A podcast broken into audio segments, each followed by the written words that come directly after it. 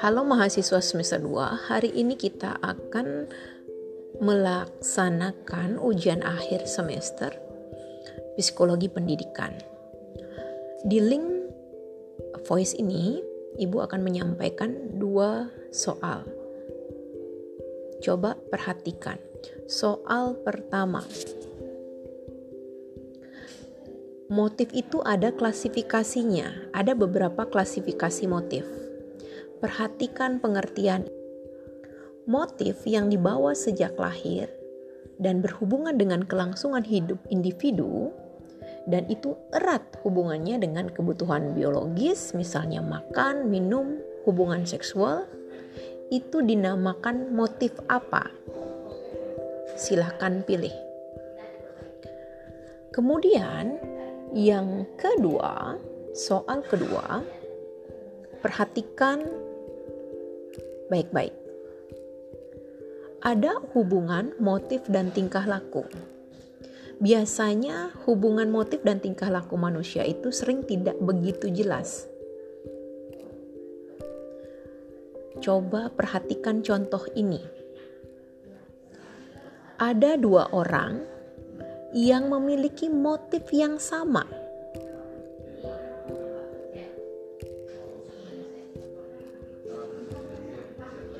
seperti ini. Si A dan si B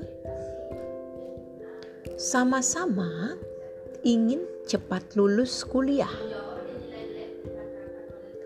Kemudian si A menunjukkan perilaku dengan rajin sekali mengupdate informasi terbaru yang berhubungan dengan tujuannya Misalnya meminjam skripsi teman atau kakak tingkat, materi-materi yang terbaru.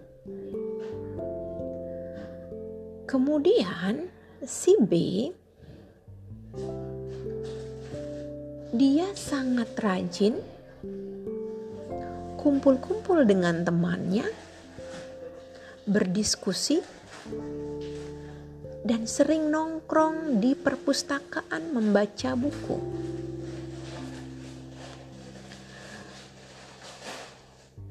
Antara contoh di atas, manakah yang sesuai dengan hubungan motif dan tingkah laku di bawah ini?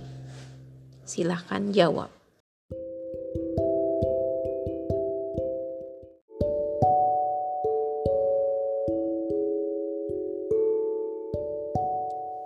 Halo semua, link ini adalah untuk soal nomor 3 dan nomor 4. Perhatikan baik-baik untuk soal nomor 3. Ya, seperti kita ketahui, yang namanya perbedaan individu itu dipengaruhi beberapa faktor. Ya. Nah, sekarang coba perhatikan contoh dan apa yang Ibu sampaikan. Semisalnya, uh, di budaya tertentu. Kemudian individu itu juga berkembang secara berbeda.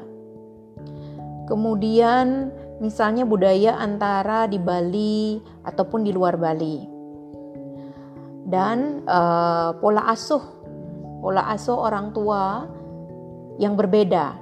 Ada yang mengasuh dengan cara otoriter, ada yang mengasuh dengan pola permisif ataupun pengasuhan pola demokratis. Nah, apa yang Ibu sampaikan ini adalah termasuk perbedaan individu yang dipengaruhi oleh faktor apa? Silahkan pilih. Oke, setelah itu kita lanjutkan dengan soal selanjutnya, yang keempat. Yang keempat di sini kita perhatikan yang dimaksud uh, dengan implikasi ya implikasi perbedaan individu dalam proses pembelajaran itu ada tiga ya. Ada tiga implikasi perbedaan individu dalam proses pembelajaran. Itu ada tiga. Nah salah satunya tolong perhatikan baik-baik apa yang ibu sampaikan. Nah Pemberian pelayanan pendidikan sesuai dengan potensi kecerdasan dan bakat istimewa yang dimiliki oleh siswa dengan memberikan kesempatan kepada mereka untuk dapat menyelesaikan program reguler dalam jangka waktu yang lebih singkat dibandingkan teman-temannya. Nah, itu disebut apa? Silahkan pilih.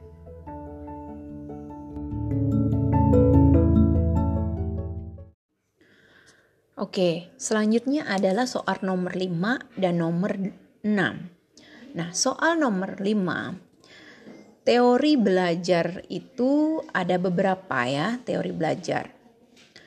Ada teori belajar behavioristik, kognitif, kognisi sosial humanistik, nah bahkan konsep belajar Ki Hajar Dewantara. Nah, untuk soal nomor 5, ahli-ahli yang termasuk teori belajar behavioristik siapa aja? Cobalah dipilih. Kemudian,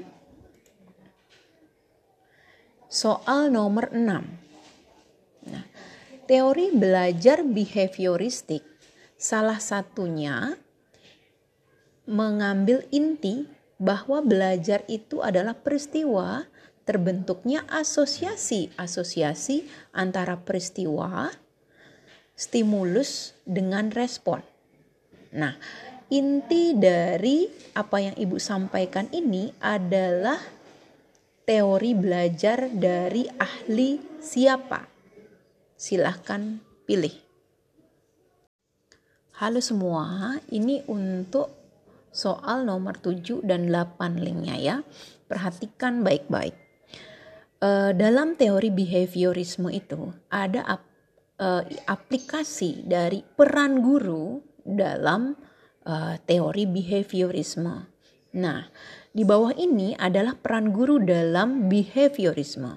Sekarang kalian pilih yang bukan merupakan peran guru ya dalam pembelajaran yang sesuaikan dengan teori behaviorisme ya.